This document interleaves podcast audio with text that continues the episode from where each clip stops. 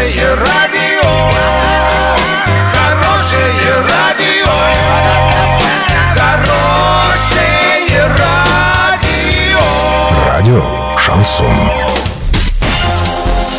В студии с новостями Александра Белова. Здравствуйте. Спонсор выпуска магазин «Строительный бум». ИП Халикова РМ. Низкие цены всегда. Картина дня за 30 секунд. В парке строителей в Орске Центр тестирования ГТО продолжит принимать нормативы. В России увеличат детские пособия. Подробнее обо всем. Подробнее обо всем.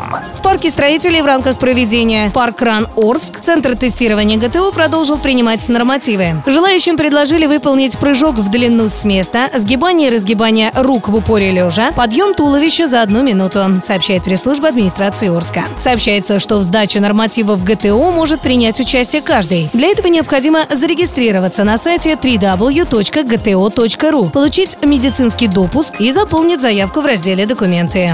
С 2020 года пособие на детей увеличат в среднем до 12 тысяч рублей. Претендовать на выплаты смогут семьи, имеющие ребенка до трех лет и доход ниже двух прожиточных минимумов. Таким образом, с 1 января пособия в 50 рублей уйдут в прошлое. Предполагается, что в 2021 году выплаты увеличатся до 12 тысяч 300 рублей, а в 2022 до 12 тысяч 600.